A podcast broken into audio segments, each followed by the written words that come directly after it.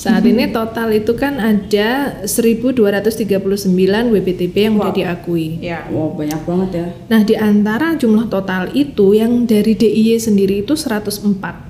Hmm. Nah, dari Keraton Yogyakarta sendiri ada 20.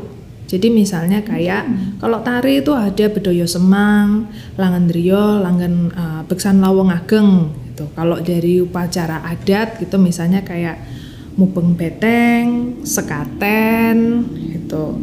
Habis itu ada juga misalnya kayak naskah Babat Mangkubumen, Babat Ngayogyakarta. Jadi bentuknya macam-macam.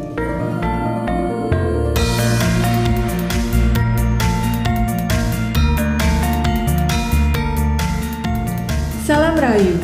Jumpa lagi di podcast Rembuk Roso Putri Kedaton.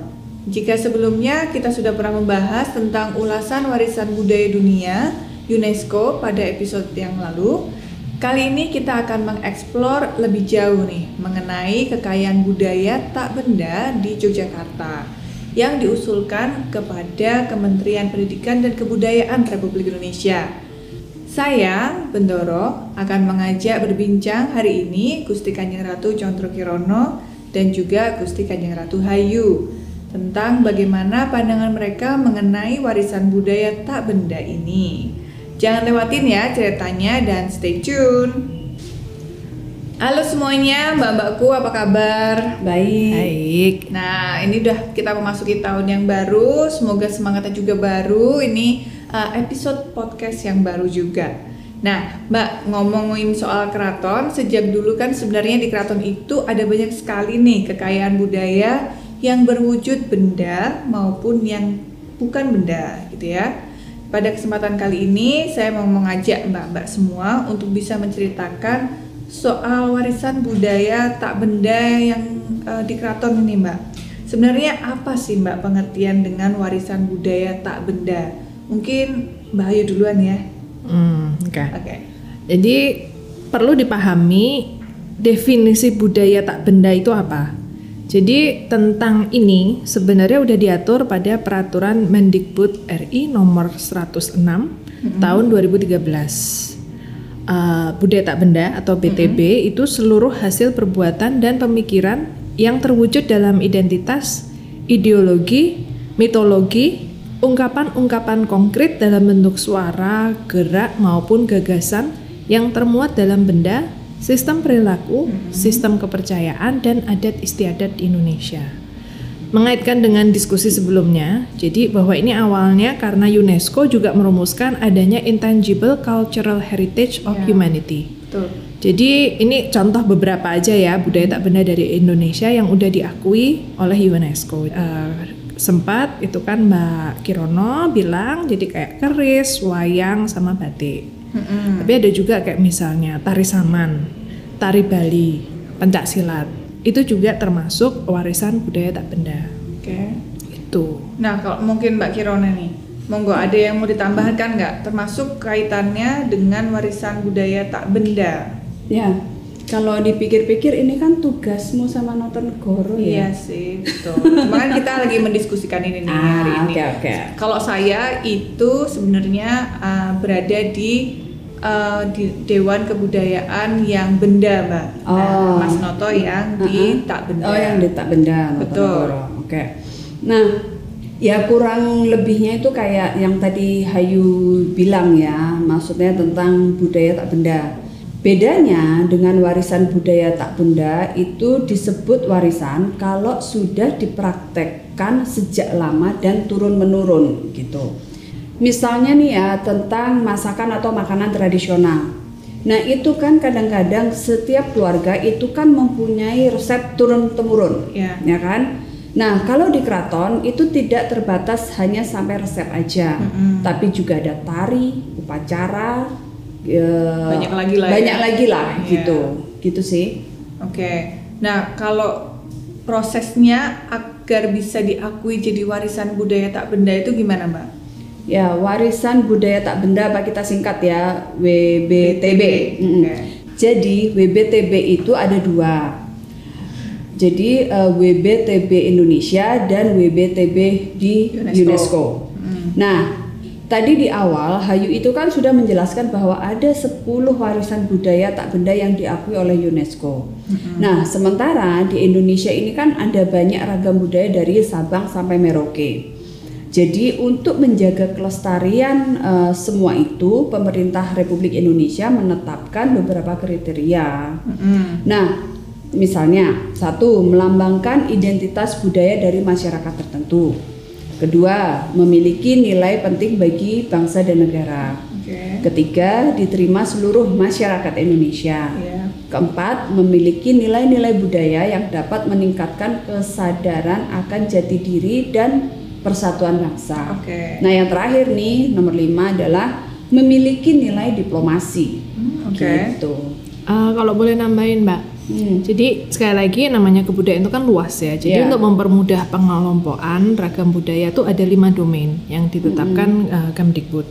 Jadi tradisi lisan dan ekspresi itu misalnya kayak cerita rakyat, nyanyian, olahraga tradisional, terus ada seni pertunjukan, tari, lagu, kayak eh, habis itu adat istiadat masyarakat, eh, perayaan-perayaan gitu kayak upacara, festival, eh, hukum adat gitu, pengetahuan dan kebiasaan perilaku mengenai alam dan semesta.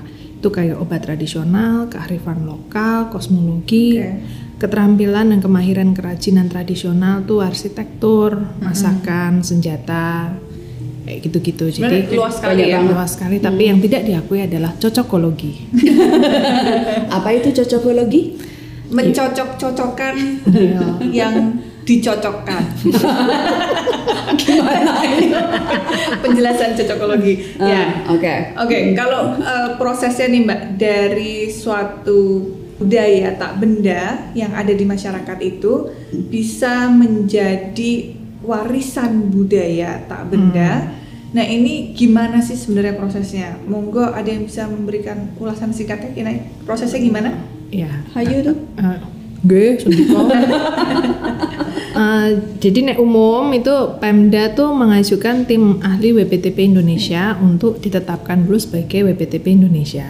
Oke. Jadi dia harus diakui jadi WPTP Indonesia dulu sebelum naik jadi WPTP UNESCO. Oke. Itu perlu satu perlu kajian budaya. Jadi misalnya mengenai latar belakang karya budaya, perkembangan dan proses uh, perkembangannya. Terus harus ada bukti dokumentasi dalam bentuk video, foto, terus kayak pernyataan dan hasil wawancara narasumber pelaku budaya. Terus juga si karya budaya itu sendiri minimal harus usianya 50 tahun atau telah diwariskan selama dua generasi. Tuh. Mbak Kirono berarti hampir dikit lagi. Maksudnya Maksudnya apa? Enggak, oke lanjut. Karena tadi kan Mbak juga sudah menjelaskan dan itu prosesnya sangat rumit. Keuntungannya apa sih Mbak bisa menjadi warisan budaya tak benda? Gak usah, nggak usah melirik deh mbak. Udah gantian, aku. gantian. Oh aku ya. Oke. Nah, jadi gini, secara umum akan mewujudkan adanya perlindungan, Ya, oke. ya kan? Nah, tadi waktu mengusulkan adanya proses dokumentasi, riset dan lain sebagainya, itu artinya kan akan ada pencatatan biar tidak hilang dari suatu Jadi apa, diakui dunia gitu ya? Ya. Oke. mm-mm. Nah, selain itu dalam proses monitoring juga akan ada diberikan eh, persyaratan agar waris budaya tersebut terus dipraktekkan. Sehingga kan apa bergulir dari Ya. waktu ke waktu. Masih terus ada gitu ya? Nah, Jadi nah, nggak- Nggak oh, hilang. nggak hilang. Jadi eh, warisan budaya itu akan tetap Dilestarikan. Oke. Ada selain tetap ada selain itu biar itu loh kan modelnya nanti kalau budayanya diambil asing gimana Iya, Ya, tapi jadi kita kan sudah ngapa-ngapain Ah, gitu ah, kan? ngapa-ngapain. Jadi kan ini udah tercatat kalau ini punya Ya, Indonesia. Eh, dan sudah diakui oleh internasional kan itu yang ah, dan ada persyaratan harus terus dipraktekkan. Jadi Ya. nanti nggak cuma modelnya nanti diambil asing tapi kitanya nggak ngapa-ngapain. Ya gitu. Ya, Dan juga nanti kan setiap daerah juga bisa lebih menggali potensial-potensial Hmm. itu gitu ya. ya Oke, kita menuju uh, wilayah kita sendiri nih Mbak sekarang. Nah, sejauh ini kekayaan budaya di Keraton Yogyakarta yang telah diakui dalam daftar warisan budaya tak benda itu apa aja Mbak? kita pingsut Mbak Kirono Gantian aja, tadi Ah, udah ya. Mbak Kirono, sekarang Mbak Ayu. Jadi kok dari ini kepean yang ada Saat ini total itu kan ada 1239 WPTP yang Wow. diakui. Ya. Wow, banyak banget ya. Nah, di antara jumlah total itu yang dari DIY sendiri itu 104. Hmm. Nah, dari Keraton Yogyakarta sendiri ada 20. Jadi misalnya kayak kalau tari itu ada Bedoyo Semang, Langan Drio, Langan eh, Beksan Lawang Ageng gitu. Kalau dari upacara adat gitu misalnya kayak Mubeng Beteng, Sekaten gitu. Habis itu ada juga misalnya kayak naskah Babat Mangkubumen, Babat Ngayogyakarta. Jadi bentuknya macam-macam Ya, tapi masih mayoritas pentas seni ya. pentas seni mungkin karena juga itu yang lebih gampang untuk didokumentasikan juga Oke, dan juga memang di dalamnya ada Mas Noto, jadi Ah, mungkin jadi- memang yang ya jadi tiap tahun itu dinas kebudayaan tuh bikin pengajuan baru jadi Iya. kurang lebih itu timnya Mas Noto ya bukan timnya Mas Noto sih salah satu Mas Noto termasuk di Termasuk situ dalamnya. membahas agar ada semakin banyak proses pendataan dan pendaftaran budaya tak benda ke kementerian gitu Oke, terus nih Mbak ya. Em, jadi kan ternyata eh, sudah lumayan ya Mbak yang didaftarkan eh, budaya dari keraton ini didaftarkan di budaya tak benda ini. Nah, bagaimanakah keraton dengan kaitannya untuk menjaga pelestarian budaya dan tradisinya? Siapa dulu nih? Udah. Dan siapa nih? Aku dulu. Ya jadi gini kalau di keraton sendiri itu kan eh, kebanyakan apa yang tadi udah tercatat ya Mm-mm. itu kan memang masih kita eh, lakukan setiap tahunnya Mm-mm. ya kan misalnya grebek sekaten lah dan sebagainya dan kalau tadi yang ditulis adalah tarian-tarian itu kan kita kan juga selalu ada setiap minggunya itu kan selalu ada gitu nah kalau dalam grebek itu kan eh, kebanyakan kita kan semua terlibat Mm-mm. Semua departemen lah semua ya. departemen lah terlibat, ya, jadi betul. memang kalau aku memang mengkoordinasikan apa yang harus sebulan sebelumnya itu dua bulan lah paling ini memang harus berkoordinasi dengan tepas-tepas yang ada untuk menyiapkan untuk upacara-upacara tersebut Iya. gitu. Nah eh, kalau aku sama Mbak Mangku itu kan menari itu kan memang sejak dari TK sampai terakhir kita itu di Bangsal Kencono itu 2016 yaitu Bedoyo Tirto Hayuningrat. Nah sedangkan adik-adik kan juga eh, kalau dulu masa kecil kan kalian lebih ke sport ya. itu hanya Mbak Hayu sih Mbak. Cuman ya kita Ya, oke. kita iyain aja deh. aja begitu kita iyain aja. Nah, terus maksudnya mulai tertarik untuk eh, menari juga dan akhirnya kita bisa menari berempat bersama itu di eh, Jepang sama Tirto Hayuningrat ya. Iya. Terakhir ya. Ya, gitu. pengalaman yang cukup Menarik. kita berempat bisa menari bersama. Iya. Hmm, gitu. Gitu. Dan batik juga masih kita gunakan untuk keseharian Iya. baik dari abdi dalam atau di upacara-upacara adat juga masih kita apa Iya. kita gunakan.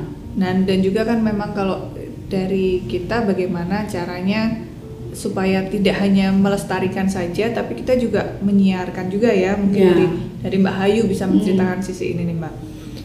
Kalau misalnya ini kan sisi dukungan dari keraton sendiri ya. Iya. Jadi mungkin selain tadi yang diadakan itu, Mm-mm. berarti kan juga publikasinya harus keluar. Betul. Jadi satu yang dari medsos, website, em, live streaming itu juga salah satu bentuk dukungan dari keraton. Nah ini juga bisa dihitung memberikan akses selebar-lebarnya untuk masyarakat. Jadi misalnya mereka, oke kita kan ada sekarang ada em, apa kapustakan Iya. yang di websitenya keraton. Betul. Itu bisa memang masih in progress, tapi paling nggak itu jadi mempermudah orang untuk melakukan penelitian Mm-mm. terus mengambil data sampai wawancara itu kita coba permudah. Jadi kan sekarang karena semua uh, surat menyurat untuk request penelitian itu kan satu pintu lewat Panitro Puro. Iya. Ini jadi bisa diarahkan ke uh, narasumber yang memang kompeten untuk ditanya. Karena kalau yang dari luar kan kadang ya yang penting siapa yang kira-kira dikenal di keraton Iya. jujuk ke sana itu belum tentu pas Iya. gitu jadi perubahan caranya di keraton menangani request dan memberikan akses itu juga merupakan aku pikir sih salah satu bentuk dukungan untuk memastikan budayanya ini terus uh, lestari. Gitu. Kurang lebih gitu. Jadi uh, keraton ini tidak hanya sekedar melestarikan saja, tapi kita juga sebenarnya mengembangkan gitu kan Hmm. dari pewartaannya, tapi juga kita bagaimana uh, seperti contohnya nih, contohnya seperti skaten dan itu tidak hanya sebatas skaten saja sekarang gitu kan, tapi kita ada pamerannya dan ini kan mengedukasi budaya-budaya yang ada di keraton gitu kan. Ya. Kalau di keraton itu kan sebenarnya ada dua pameran, yang satu tentang objeknya, satu tentang sejarahnya, istilahnya gitu ya. Hmm. Nah ini juga bisa dibilang kita melestarikan budaya dan tradisi dari situ, gitu kan. Dan tidak melulu yang tentang warisan budaya tak benda, tapi juga kita mengeksplor semuanya, gitu. Iya. Ya. Jadi kayak misalnya kalau yang pameran skaten itu Ya. kan sudah ada sejak lama, tapi kan formatnya gitu terus. Ya. Akhirnya orang-orang yang memang datang setiap tahun itu cuma kayak apa sih? Nostalgia Eh, aja. Nostalgia, ha, keluar masuk itu 10 menit dah. Yang penting lewat 10 menit udah selesai gitu. Tapi kan ini salah satu yang kemarin kita kerja bareng untuk dibikin tematik Ya, sehingga setiap tahun itu ada yang baru yang dipelajari. betul. Habis itu kalau itu yang baru yang ini ya, yang Maret ya. Mm-mm. Yang Maret itu ada simposiumnya, ada pamerannya. Iya, karena itu kan memang memperingati uh, tinggalan jumenengan dalamnya. ya. Iya. Jadi itu memang kita bikin sesuatu yang baru, tetapi dapat lah istilahnya uh, Tanpa meninggalkan sejarah. Betul, karena kita menyuarakan, mem- Iya. mem- membicarakan tentang sejarah lebih dalam gitu ya, Iya. dengan orang-orang yang benar-benar cinta akan itu gitu loh. Jadi simposiumnya ternyata uh, ada yang datang dari luar negeri dan segala macam untuk melihat. Nah ini yang PR kita sebentar lagi. PR-mu aja gimana?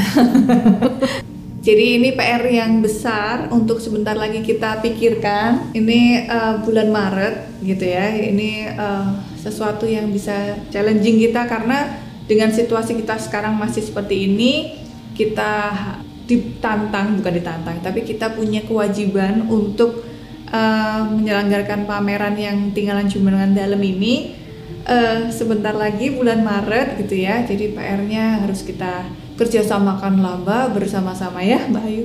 Enggak, kamu aja. Nggak nyampe tepat dulu teknologinya.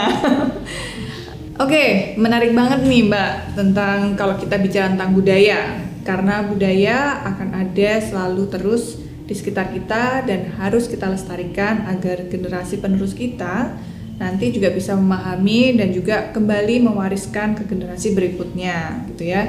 Tapi sayang banget nih Mbak, kayaknya kita harus pamit dulu sampai di sini. Matur nuwun Mbak atas ceritanya dan waktunya. Semoga selalu diberikan kelancaran dalam semua aktivitas. Yang penting kita harus sehat. Dan saya rasa sekian dulu podcast Rembuk Rosso Putri Kedaton yang kali ini. Saya Bendoro pamit undur diri dan sampai jumpa lain waktu. Pareng.